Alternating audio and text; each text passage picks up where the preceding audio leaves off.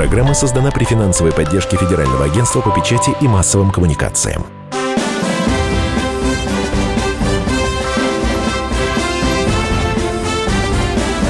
Предыстория.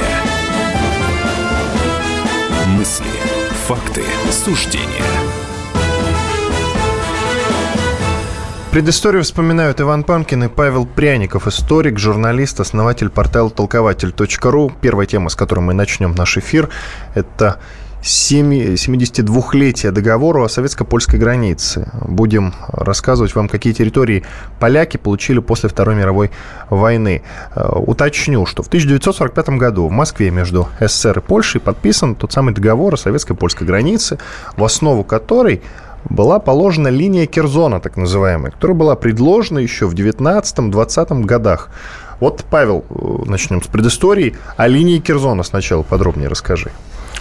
Линия Керзона была установлена в 1920 году, названа по имени министра иностранных дел Англии Керзона, лорда Керзона. Эта линия разграничивала польские и советские территории. Линия была проложена летом 2020 года, когда наступление Красной Армии, как казалось, не остановить, и Красная Армия скоро займет Варшаву, знаменитая битва за Варшаву, в которой поражение все же Красная Армия потерпела, армия Тухачевского. И поляки нашли такого посредника, лорда Керзона, и проложили эту линию, которая примерно вертикальная ось, я говорю примерно, которая шла через Вильнюс, Брест, Белосток и ко Львову, отклоняясь в ту или иную сторону на несколько десятков километров. Вот такая вертикаль. Эта граница была признана польским государством, но в 20-21 годах для них все сложилось благополучно в войне с Советской Россией, и поляки заняли территории восточнее этой линии Керзона. В эти территории вошла Западная Украина, Западная Белоруссия и значительная часть Литвы. И эти территории стали частью Польши. Поляки считали их своими, основываясь, в частности, на том, что там было значительное польское население. Вообще, в целом, население этих территорий было около 13 миллионов, а поляков было 1,4 миллиона. Примерно. 9 миллионов это были белорусы, литовцы, украинцы. Поляки получили вместе с ростом территорий головную боль сильную. Это украинский национализм в Западной Украине, в Галиции, то, о чем в предыдущих передачах часто говорили. Бандеровцы, ауновцы как раз появились именно в Галиции для борьбы с поляками. Они получили такое значительное и агрессивное подполье литовское. И литовцы, в общем-то, отыгрались, когда Польшу делили в 1939 году, забрали город Вильнюс, который назывался Вильна, и в котором большинство было у евреев и поляков, и литовцы, в общем, отношения к ним почти никакого не имели. Сегодня это столица Литвы. И, в общем-то, вся эта территория, я бы сказал, вот такая центральная территория Восточной Европы, она являлась все это время с 20 и вот по 45 год, в течение 25 лет, жизнь целого поколения, она являлась территорией вечных войн и раздоров. Территории, границы которых гуляли туда-сюда, постоянно, как мы уже говорили, 20-й, 21-й год, 39-й год, 40-й, 45-й. Во время Великой Отечественной войны эта линия условная линия границы Польши и Советского Союза тоже гуляла, потому что было несколько польских правительств. Польское правительство в изгнании, правительство, которое находилось в Москве, которое то признавали, то не признавали. Вот еще раз повторю, 25 лет – это беспрерывная борьба за установление каких-то более-менее прочных границ в этом регионе. Линия, название линии, как ты правильно сказал, оно от фамилии английского политического деятеля Джорджа Керзона, он Керзон, но вот эта самая линия почему-то ушла в народ именно как линия Керзона, что любопытно. Но это я на всякий случай говорю. Да, действительно, англичане назвали Джордж Керзон через «ё» и ударение, соответственно, на первый слог. Ну а теперь, Паш, нужно рассказать о самом договоре, что в нем было прописано, который в 1945 году был подписан в Москве между СССР и Польшей. В договоре были четко прописаны границы, пожалуй, впервые. Почему впервые? Потому что гарантами этих границ являлись три государства-победителя во Второй мировой войне. СССР, Соединенные Штаты Америки и Англия. Когда все три крупных сверхдержавы того времени согласились с этими границами. Это было вот ключевое отличие от тех границ, которые были проложены в 20-30-е годы, потому что эти границы кто-то признавал, кто-то не признавал. Здесь все, это безусловно, это раз. Второе, окончательно были присоединены, наступила окончательная ясность по присоединенным территориям к Польше. Я говорю о окончательное, но в уме держу, что на самом деле до 1956 года. До 1956 года все равно продолжалась история с территориями, присоединенными к Польше. Последний — это 1956 год, вдумайтесь, когда у ГДР отняли значительную часть территории вокруг города Щецин. Вот поляки еще 11 лет после окончания войны требовали от уже вроде бы дружественного социалистического государства, от ГДР, отдать им этот город. Чего добились поляки? И как бы из чего вытекает их сегодняшняя позиция? Формально Польша, несмотря на присоединенные немецкие территории, это были огромные территории, это была значительная часть Восточной Пруссии, Померания, Силезия, они формально потеряли 77 тысяч квадратных километров. Они потеряли Западную Украину, часть Литвы и Западную Белоруссию. Что-то потеряли, но что-то получили. Что-то приобрели, да. Угу. Но вот по сравнению... Но они же сейчас в размерах значительно больше. Не сейчас, а именно тогда стали в размерах после Второй мировой войны значительно больше. Не больше, все равно 77 тысяч. Вот даже если с присоединенными территориями, у Польши было на 77 тысяч квадратных километров меньше. Но зато, что получила Польша, да, вот в этих территориях немецких, она получила развитые территории с промышленностью, с имуществом, почти нетронутым, потому что были выгнаны почти 2,5 миллиона немцев с этой территории. Они получили широкую Балтийскую полосу, выход к Балтийскому морю, потому что до 1939 года у поляков эта полоса была 71 километр, а после получения немецких территорий 526 километров. Они получили Данциг, который стал называться Гданьск. Это порт, развитый порт. То есть вот в материальном отношении поляки получили гораздо больше. И сегодня даже есть разделение Польши, вот внутри самой страны они так и называют. Польша А и Польша Б. Польша А – это вот присоединенные территории от немцев, которые гораздо более развитые. В них в 1,5 раза выше уровень жизни, чем в восточных территориях, так называемой Польша Б. Они более интернациональны, более открыты Европе. Туда идет бизнес, в том числе и немецкий.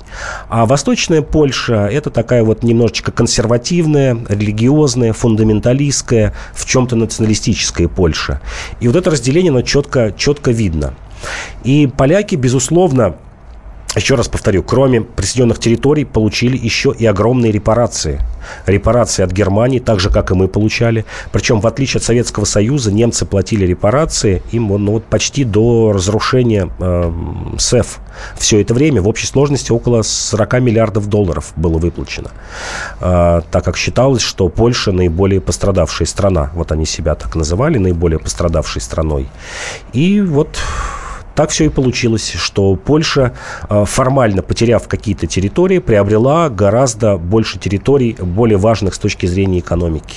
Ну, наиболее пострадавшей я бы ее не назвал, хотя потому что все-таки наиболее пострадавшим был Советский Союз, но, видимо, они так говорят, потому что Германия изначально напала именно на Польшу. Это произошло в 1939 году, как известно, и началась Вторая мировая война. Вторая мировая война началась с нападения на Польшу, может быть, именно поэтому.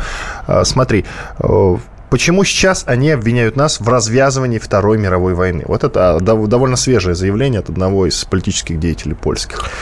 Но они считают, что Советский Союз воспользовался слабостью Польши, тем, что Польша уже к 17 сентября, безусловно, проигрывала Германии, никаких шансов на спасение нет. И вот ослабленную такую территорию Советский Союз вошел и оторвал от Польши эти территории. Хотя было понятно, что к тому времени как такового государства Польши не было. Вот совсем не было.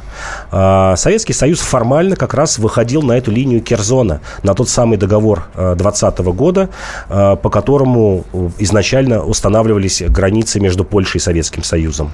Спасибо. Пишите нам, друзья, обращаясь к нашей аудитории в WhatsApp и Viber, номер единый, +7 967 200 97 02. Сейчас прервемся, потом будем рассказывать, после перерыва, 2 минуты он будет длиться, будем рассказывать о фильме «Дюнкерк», а вернее, о Дюнкерской операции. Оставайтесь с нами.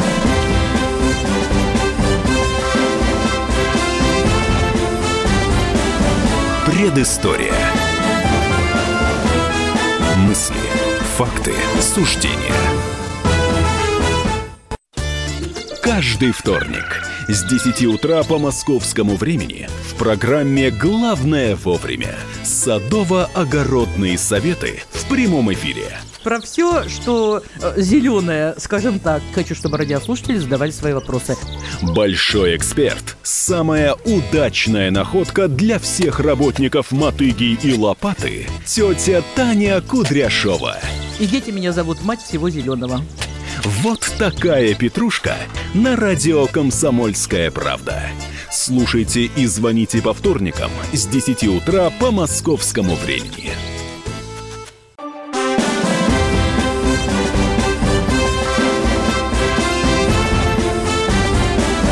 Предыстория. Мысли, факты, суждения. По-прежнему с вами Иван Панкин и Павел Пряников, историк, журналист, основатель портала Толкователь.ру. Как и обещал, будем говорить о фильме «Дюнкерк», вернее, о Дюнкерской операции, который фильм сейчас идет в кинотеатрах достаточно хорошего режиссера Кристофера Нолана.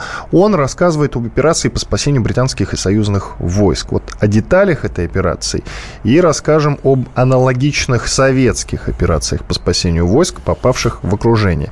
О чем я говорю? Ну, во-первых, говорю о прорыве Балтийского флота из Сталина в Кронштадт и об эвакуации окруженной Одессы. Это обе эти операции прошли в 1941 году. Итак, Павел, сначала о Дюнкерской операции. Дюнкерская операция, я думаю, запомнилась англичанам тем, что она позволила сохранить кадровую армию. Не позволила нанести поражение в 1940 году, в самом начале войны, которое бы психологически могло надломить армию. Больше, наверное, гордиться англичанам нечем. Наоборот, если читать историков не английских, а тех же французских, и тем более немецких историков, они говорят, что это была странная битва. Ну, краткая предыстория. На этом пятачке действительно сосредоточилось почти 350 тысяч войск. Это английские, французские, бельгийские, даже немножко голландских войск. Немцы их подпирали. Оставался маленький участок суши, буквально 10 квадратных километров. Море, немцы, 10 квадратных километров. Вот на этом пятачке 350 тысяч человек. И Черчилль принимает решение об эвакуации всех этих войск. Судов не хватает, кадровых судов, военных судов, транспортных для перевозки. Он бросает клич, чтобы частники выходили на своих даже утлых суденышках, рыбацких каких-то шхунах, и вот перевозили этих солдат. Вот в чем суть как бы легенды вокруг этой операции. Да, сама операция прошла успешно. 338 тысяч было эвакуировано. В ходе эвакуации погибло всего лишь около 1000 человек. Но эту операцию почему называют странной? В ней больше интересного не в самом факте эвакуации, а в 3 днях, которые предшествовали этой эвакуации. Немцы стремительно наступали, англичане, французы оборонялись, и вдруг 24 июня Гитлер отдает приказ приостановить наступление. Вот все, казалось бы, еще сутки, как в дальнейшем вспоминали в мемуарах немецкие генералы, нам нужно было еще сутки для того, чтобы скинуть, уничтожить всю эту группировку войск. Еще раз повторю, 350 тысяч человек, это только эвакуированных, и, забегая вперед, скажу, еще десятки тысяч взятых в плен. И вдруг Гитлер отдает приказ остановиться, 3 дня войска стоят, немецкие генералы не верят, думают, что произошло с Гитлером. Гитлер, причем, отдал приказ оставить нейтральную полосу 10 километров. И вот они, нарушая приказ Гитлера, даже эти 10 километров постреливали из артиллерии немецкие генералы, вот не могли удержаться. Это, что называется, как вот охотничий пес, который почувствовал раненого зверя, и вдруг его останавливают. Вот он идет по крови, по этому последу. Дальше началась операция, вялая операция наступления. И вот в течение 8 дней немцы пытались наступать, англичане обороняться.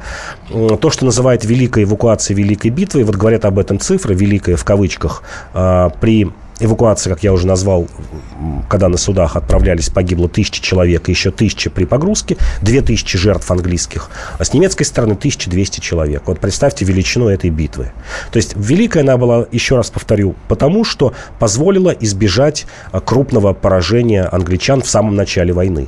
А с другой стороны, Эта битва способствовала тому, что французы, на довольно-таки длительный срок, года на 2-3, года до 43-го, перестали верить в Англию. потому что англичане совершили... Я фильм не смотрел, интересно, есть ли эти кадры в фильме. Англичане совершили эту героическую, по их меркам, операцию за счет французских войск. Они поставили их в авангард, сказали: вы давайте ведите борьбу с немцами, мы пока будем садиться на суда и уезжать. И в итоге 50 тысяч французов попали в плен к немцам. То есть англичане просто бросили французов, сказали: ребят, пока вы здесь оставайтесь, мы поплыли. И затем вишистская Франция, такая коллаборационистская, которая была на стороне Гитлера, да и сами немцы, этот эпизод раздували в целях антибританской пропаганды. Говорили французам: ну вот как вы можете верить англичанам, посмотрите, что они сделали. Бросили ваших французов и просто подрапали оттуда. С другой стороны, это, конечно же, было поражением. Если читать сухие цифры, сводку, что оставили англичане, бросили на берегу, это волосы дымом встают. Какая у них была сила, и несмотря на все на это, они не оказали никакого сопротивления.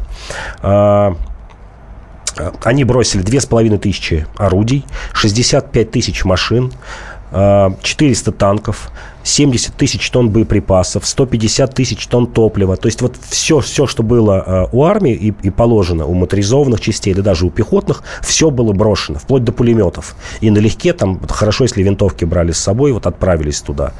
Это были огромные трофеи для немецкой армии, в первую очередь топливо. Еще раз повторю, 150 тысяч тонн. Как раз это позволило им вести успешное наступление на Париж. Как это все сами объясняли немцы? Немцы так до сих пор не могли понять, с чем связан этот приказ, эта передышка трехдневная Гитлера, которая позволила собрать англичанам суда. Они объясняют тем, одна сторона говорит о том, что Гитлер давал последний шанс, последний шанс Англии, не хотел выставлять ее, озлоблять, потому что надеялся на мир с Англией. Война только началась, июнь 40-го года. А вторая версия гласит, что англичане английская разведка запутала немцев и путем вброса фальшивых радиосводок говорил о том, что будет начато контрнаступление в районе Голландии, высадится десант, и контрнаступление от Парижа. И эта немецкая группировка попадет в мешок. И еще, естественно, из Дюнкерка с трех сторон эту немецкую группировку запрут, и уже не эти 350 тысяч уже немецких солдат придется как-то эвакуировать. Итак, британцы и союзные войска оказались зажатыми на пляже, в буквальном смысле этого слова. Немцы почему-то стояли, немножко постреливали. Наших, я так понимаю, наших бы заставили все-таки обороняться до последнего, что называется. Да? Ни в коем случае не бросать, тем более оружие. Я правильно понимаю ситуацию? Конечно. Смотри... Почему, как ты думаешь, ты все-таки не ответил, но мне нужен твой анализ. Почему Гитлер не продолжил наступление? Только ли из-за Британии? Я просто не думаю, что этот аргумент. Было понятно, что британцы все равно ни при каких обстоятельствах на сторону Гитлера не перейдут. Я думаю, действительно, у Гитлера было такое желание заполучить, пусть не в союзники, но хотя бы в нейтральные страны Англию, для того, чтобы расправиться с Францией, потому что на тот момент, начало июня, эвакуация, напомню, шла с 26 мая по 4 июня, на тот момент еще не был ясен исход битвы за Францию. Гитлер считал, что пусть лучше англичане уплывут, не участвуют в этой операции, мы не будем их озлоблять, англичане перестанут помогать французам, и мы их спокойно разобьем. Шли еще бои в Норвегии с англичанами примерно в этот же момент. Это мое такое видение из того, что я прочитал со многих сторон, с французской, английской, немецкой. Такое видение получается. Понятно. Теперь об операциях по эвакуации Красной армии. Да, я говорю о прорыве Балтийского флота и Сталина в Кронштадт и об эвакуации окруженной Одессы. Но Одесса наиболее похожа на Дюнкерк, потому что Таллин все же уходило не такое большое количество войск, около 20 тысяч человек. Это скорее прорыв нашего флота.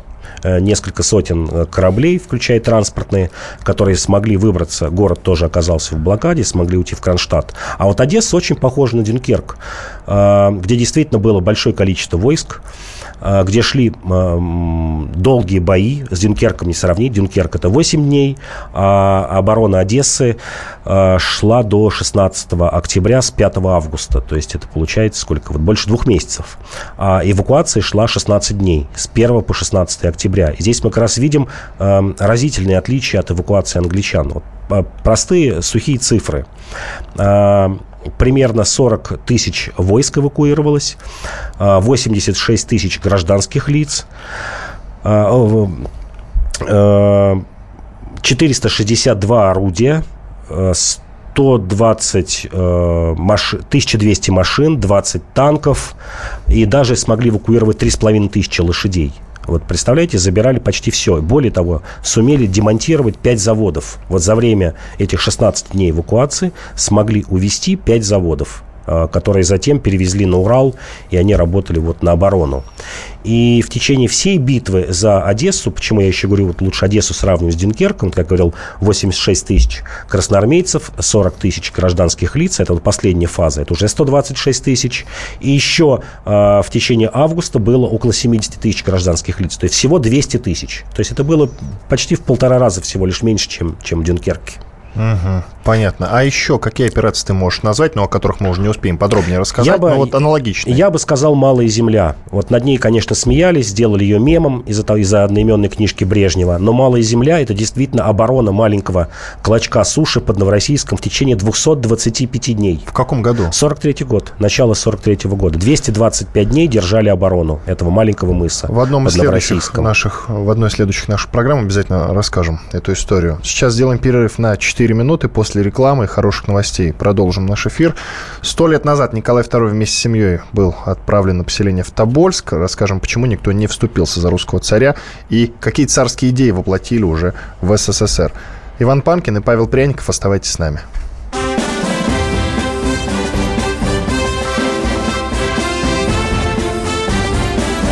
Предыстория. Мысли, факты, суждения. Главное аналитическое шоу страны. Михаил Владимирович Юрьев, Михаил Владимирович Леонтьев. И в команде Анатолия Кузича замена. Вместо Анатолия играет Илья Савельев. Но все остальное будет прежним. Это главтема. Они знают, как надо. Мы несем свою миссию выработать и донести до народа и руководства мысль о том, как должно быть. Программа «Главтема» на радио «Комсомольская правда». Слушайте в прямом эфире каждый четверг с 20:00 по московскому времени.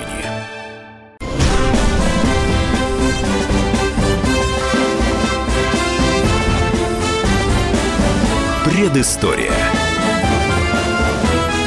Мысли, факты, суждения. В студии радио «Комсомольская правда» Иван Панкин и Павел Пряников, историк, журналист, основатель портала «Толкователь.ру». Продолжаем. Так будем говорить. 100 лет назад Николай II вместе с семьей отправлен на поселение в Тобольск. Будем рассуждать, почему никто не вступился за русского царя. Вот, Павел, кстати, при каких обстоятельствах он был взят под стражу сначала, Николай II вместе с семьей? Приказ отдали чиновники Временного правительства. Во-первых, почему они решили взять его под стражу? Да, могли просто в Европу отправить, но взяли под стражу и, главное, отправили на поселение в Тобольск. Об этом сначала. Да, взяли под стражу 9 марта всю семью, отправили в Александровский дворец в Царском селе. И все это время, март и апрель 1917 года, Временное правительство вело переговоры о том, чтобы отправить царя в Англию. Это вот еще раз, когда мы говорим, почему никто не захотел освободить царя. Вот англичане не захотели. Георг V, в конце концов, в середине апреля сказал, что нет, пока война не закончена, мы своего родственника видеть не хотим в Англии. В это же время примерно велись переговоры с французским правительством. Велось и переговоры и с Англией, и с Францией через министра иностранных дел Милюкова, кадета, который хотел избавиться, Керенский хотел избавиться от царя, считали, что это головная боль, а главное, у них был страх, что монархические организации будут его использовать как такое знамя своего рода, знамя борьбы с Временным правительством. Поэтому первый месяц Временное правительство было заинтересовано, крайне заинтересовано в том, чтобы избавиться от царской семьи куда угодно, с глаз долой. Ну, его куда-то выслать из России и забыть о нем. Тем не менее, жизнь в Царском селе вот все это время продолжалась до июля. переговоры шли. Испания, в частности, переговоры с Испанией шли, потому что испанский король, который не участвовал в военных битвах, Испания была сама по себе, не было такого напряжения, но испанцы отказались. Его родственница в Греции, великая княжна, вела переговоры. В общем, всех, кого могли, задействовали. И все это время Николай II жил в Царском селе, почитал его дневники, и было ощущение, что, может быть, монархисты подумают, что это какое-то кощунство, но вот было ощущение, что он был счастлив вот эти месяцы, апрель, май, июль 17 года. Если читать его дневники, он там занимался огородом, постоянно рубил деревья, день за днем. Вот такое ощущение иногда складывается, что где он находил эти сухие деревья. День за днем Николай II пишет. Сегодня срубили 3 сухих ели. На следующий день пишет. Срубили сухую сосну, целый день ее пилили, кололи дрова. И вот такое ощущение, что он вот этой пизанской жизнью просто упивался. Почти ничего у него нет. А царицы Александра Федоровна. Ощущение, что вот какие-то, наверное, у них... Другие отношения начались, когда царица потеряла рычаги управления. Просто такая тихая семейная жизнь. И вот все это время, я еще раз повторю, Временное правительство искало, куда бы его отправить. И отправление его из Царского села в Тобольск тоже было связано с внутриполитическими причинами, с июльским восстанием. Июльское восстание в Петрограде – это раз. Второе – настойчивые требования советов, которые состояли не только из большевиков, но и из эсеров, анархистов, настойчивые требования выдать царя и судить его. И Керенский принял решение, что куда-то надо его подальше спрятать. Вот от бушующего Петрограда боялись, что какая-нибудь воинская часть взбунтуется, просто займет Царское село и расстреляет царя. И это было руководствовались такой личной защитой царя. Отправили его в Тобольск, тоже очень смешно. Отправили поезд, который принадлежал японскому Красному Кресту. И царь вместе с семьей ехал на поезде под японским флагом в Тобольск. Правильно ли я понимаю, что у Временного правительства не было таких кровожадных настроений относительно императорской семьи? Не было кровожадных настроений. То есть они не хотели семью ликвидировать? Нет, безусловно, нет. Керенский в свои воспоминания оставил, как он ходил, беседовал. Там тоже довольно-таки интересно. Из этого начинаешь понимать, насколько царская семья была оторвана от России, вот душевно, психологически. Например, Керенский описывает, однажды он пришел и разговаривал с Александрой Федоровной и говорит, сейчас ведется против вас следственное дело, что вы могли чем-то помогать немецкому генеральному штабу. Она говорит, да вы что, я воспитана в английской традиции, я англофилка, мы даже дома с Ники разговариваем друг с другом на английском языке. Вот представляете, семья друг с другом на английском языке. К слову, и сам Керенский был немножечко, да, не понимал глубинную Россию. А в Тобольск, на этом поезде японского Красного Креста, это была, по-моему, последняя у них такая надежда, что, может быть, Япония возьмет царя. И, хоть куда-то его отправить, избавиться от него. А дальше уже стало, что называется, Временному правительству не до царя, хотя формально тот отряд, который отправился с Николаем II, он до января 18 года охранял царя. То есть 2 месяца, как произошла революция, а этот отряд Временного правительства, 330 солдат и 7 офицеров, так и охраняли в Тобольске царя. А японцы, подожди, почему отказались? Почему не приняли? Никому не нужно было. Все считали, что это будет какая-то обуза. Сложно понять. Георг V, к сожалению, не оставил каких-то записок, которые бы объясняли причину. Но только формальная отписка, что пока идет война, мы не хотим видеть Николая II. Не знаю, с чем это связано. У меня такая задумка, что...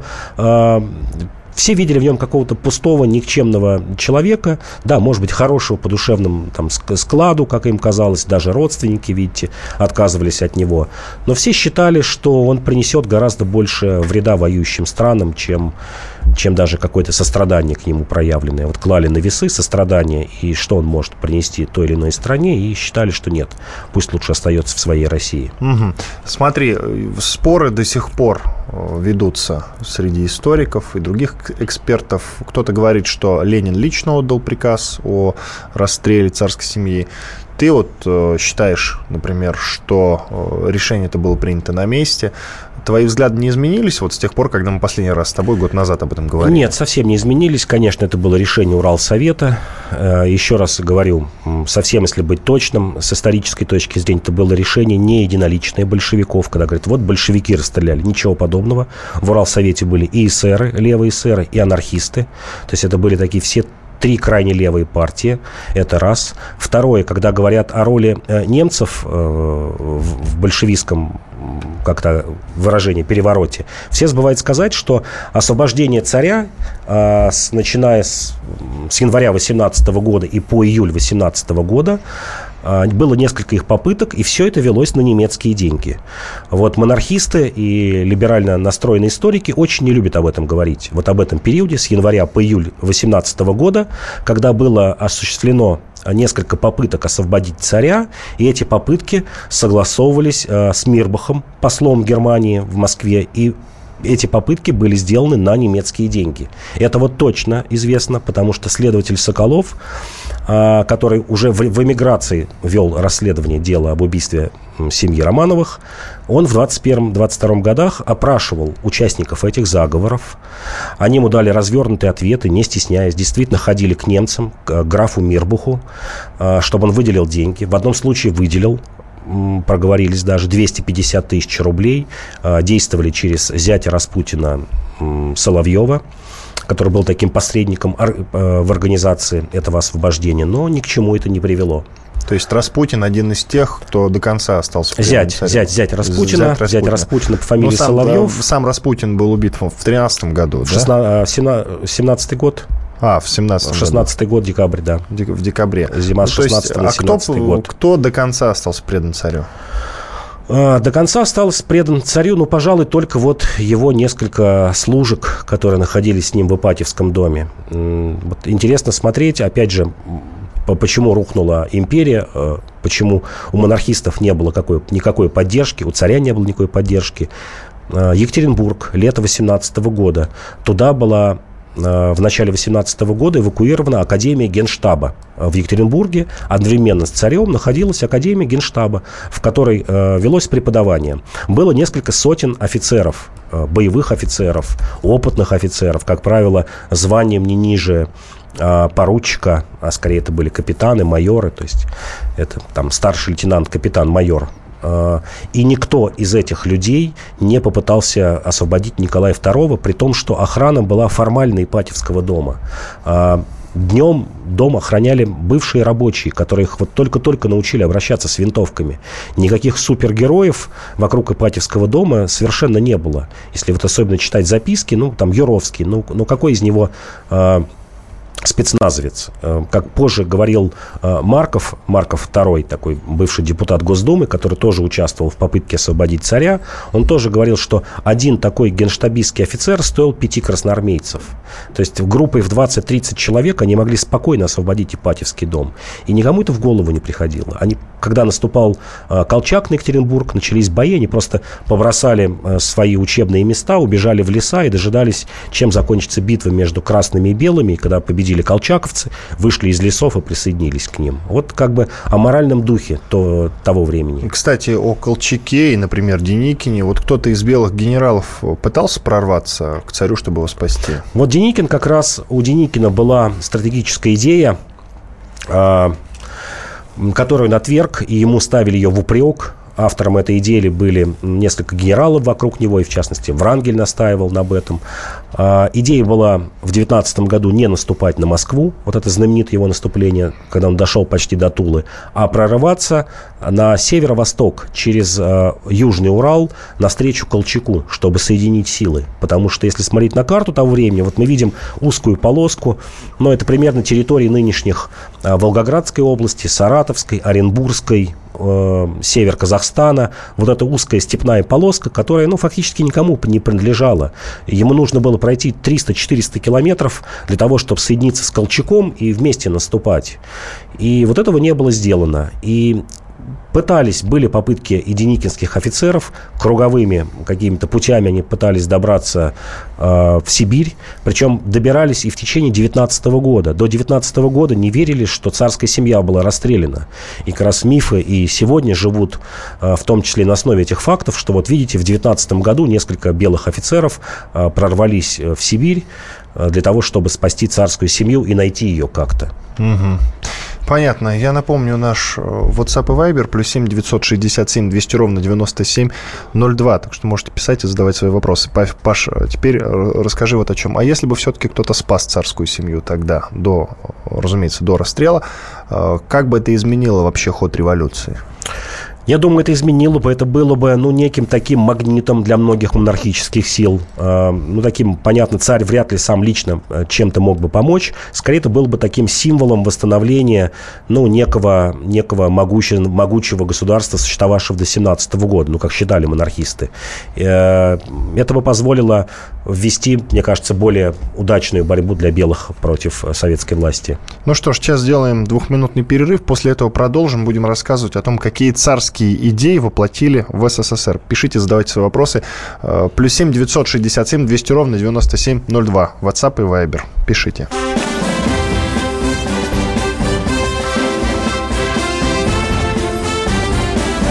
Предыстория.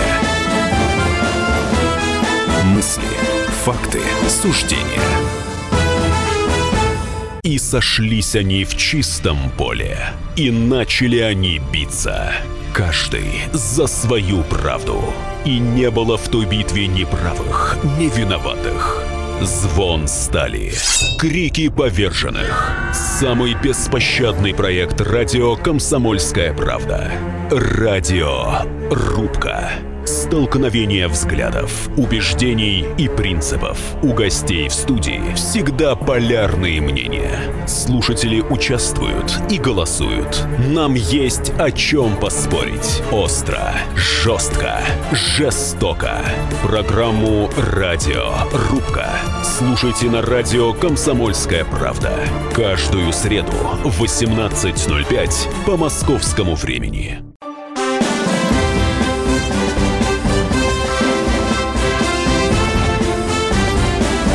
Предыстория. Мысли, факты, суждения. Иван Панкин и Павел Пряников, историк, журналист, основатель портала Толкователь.ру, по-прежнему в студии радио «Комсомольская правда». Продолжаем. Какие царские идеи воплотили в СССР? Мнения историков тут разделены. Кто-то, такие историки, как ты, социалисты, считают, что Российская империя бы вскоре так или иначе развалилась бы.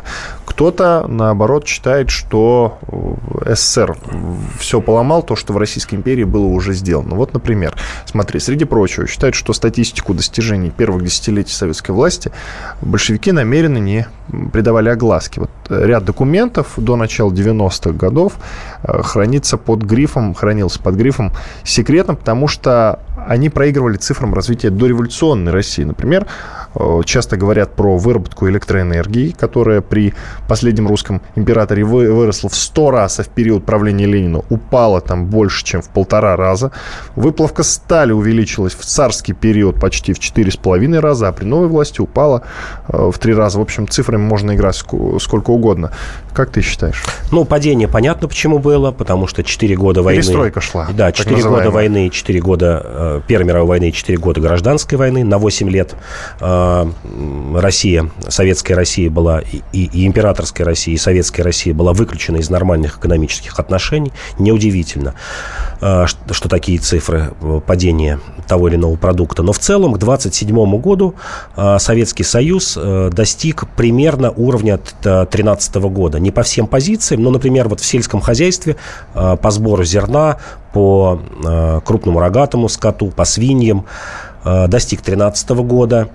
К началу 30-х годов точно достиг и даже опередил по выплавке стали, по выработке электроэнергии, по выпуску автомобилей. В целом 10 лет большевикам потребовалось с 21 года по началу 30-х годов для того, чтобы преодолеть эту 8-летнюю разруху.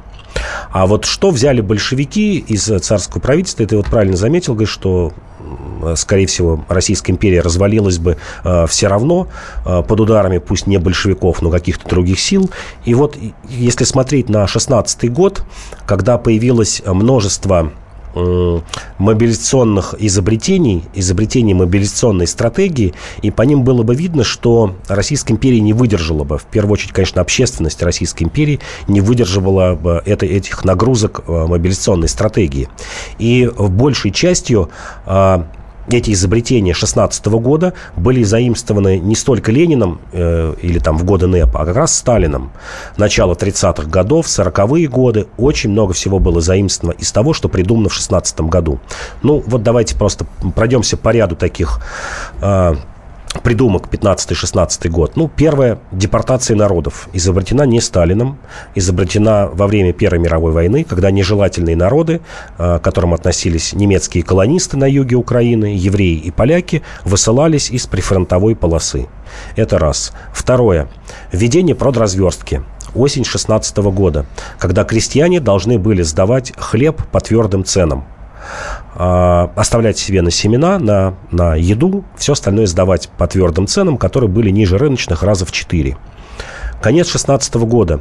Принято особым совещанием, я здесь немножко отвлекусь, особое совещание, такой диктаторский орган был создан при правительстве с диктаторскими полномочиями, который мог в экономике делать все, что угодно, не опираясь ни на какие законы.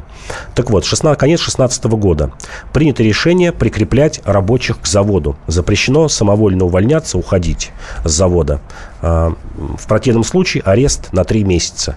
В 1940 году было придумано Сталином, реализовано Сталином прикрепление рабочих к заводу.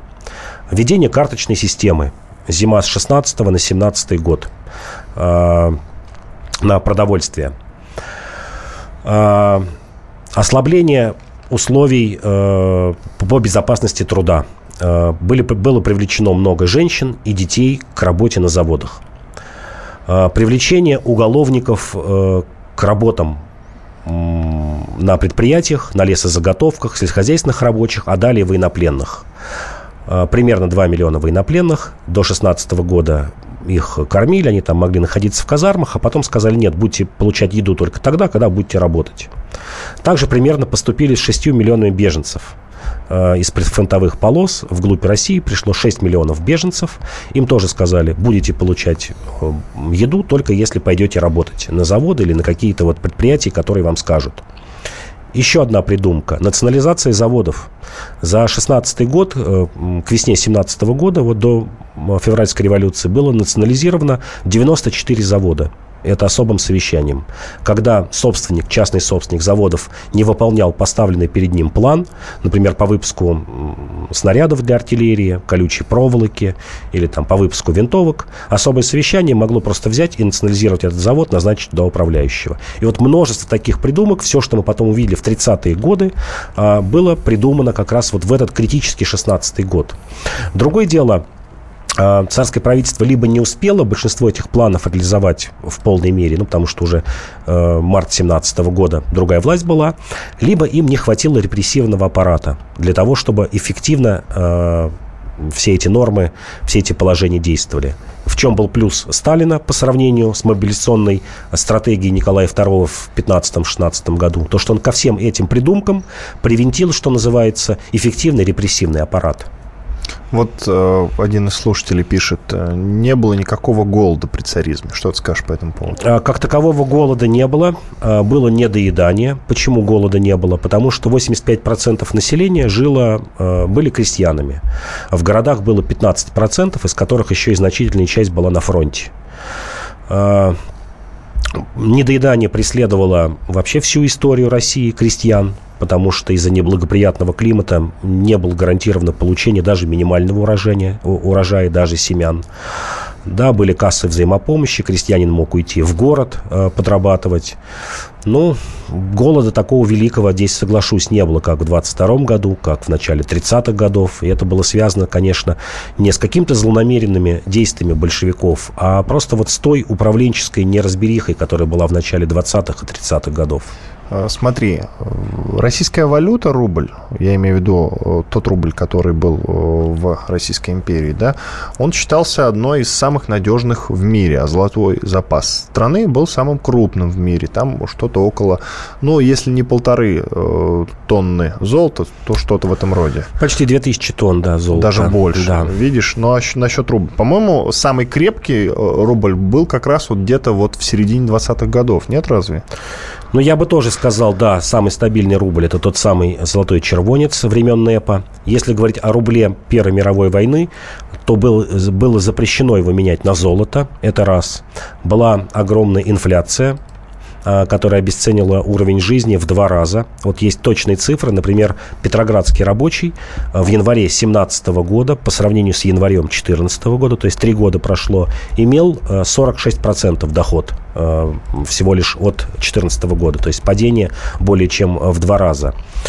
Более того, была введена, я вот еще одну придумку забыл сказать, она близка как раз к деньгам, была в конце 2016 года введена монополия на внешнюю торговлю. То, что было потом реализовано советской властью. Частники должны были идти в особый отдел для того, чтобы им что-то нужно было купить и покупать только через государство. То есть был создан уполномоченный единый орган, который закупался, имел право закупать те или иные импортные продукты или какие-то там составляющие даже возможные производства. И вот все это мы увидели в 30-е годы. Это все было почти придумано в 15-16 годах. Вот еще говорят, что при Николае II Россия вышла на первое место в мире по темпам естественного прироста населения. Ну, это если брать развитые страны, потому что, конечно, существовала Индия, Африка, где эти темпы были выше. Но это действительно так, если брать первую 20-ку государств, тогда было не так много независимых государств и тем более развитых государств. И это как раз являлось во многом тормозом для экономического развития, потому что эти лишние руки неизвестно было куда девать. Эти лишние руки оставались либо на селе, и это приводило к тому, что все больше становилось безземельных крестьян. Либо эти лишние руки приходили в города, и в городах не было элементарной работы, они могли быть только какими-то чернорабочими, либо эмигрировать. Мы еще забываем об огромной эмиграции из Российской империи с конца 19-го, примерно с 1870-х годов до 17-го года почти 5 миллионов человек эмигрировало из Российской империи. Угу. Смотри, нам пишут, коротко ответь. Есть ролик в интернете некого историка царской семьи, который утверждает, что никакого расстрела не было, семью спас Сталин, а Косыгин, знаменитый экономист, сын царя Алексей. Ваши комментарии. Не, ну, конечно, это какая-то легенда, бред. Да, когда вот мы сейчас говорим. Уже, в общем-то, провели экспертизы останков по ДНК и доказали, что это действительно члены царской семьи. Ну, есть воспоминания с обеих сторон, воспоминания тех, кто и расстреливал царя, и расследование Соколова, следователя белых, который говорит, что да, царская семья была расстреляна. Угу. Иван Панкин и Павел Пряников, историк, журналист, основатель портала Толкователь.ру. Спасибо, что были с нами. Ровно через неделю мы вернемся с новыми интересными темами. До свидания.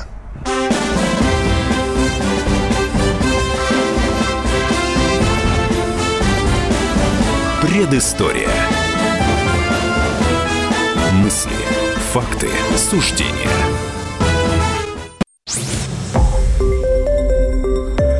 Радио «Комсомольская правда». Более сотни городов вещания и многомиллионная аудитория. Барнаул 106,8 FM, Вологда 99,2 FM, Иркутск 91,5 FM, Москва 97,2 FM. Слушаем всей страной.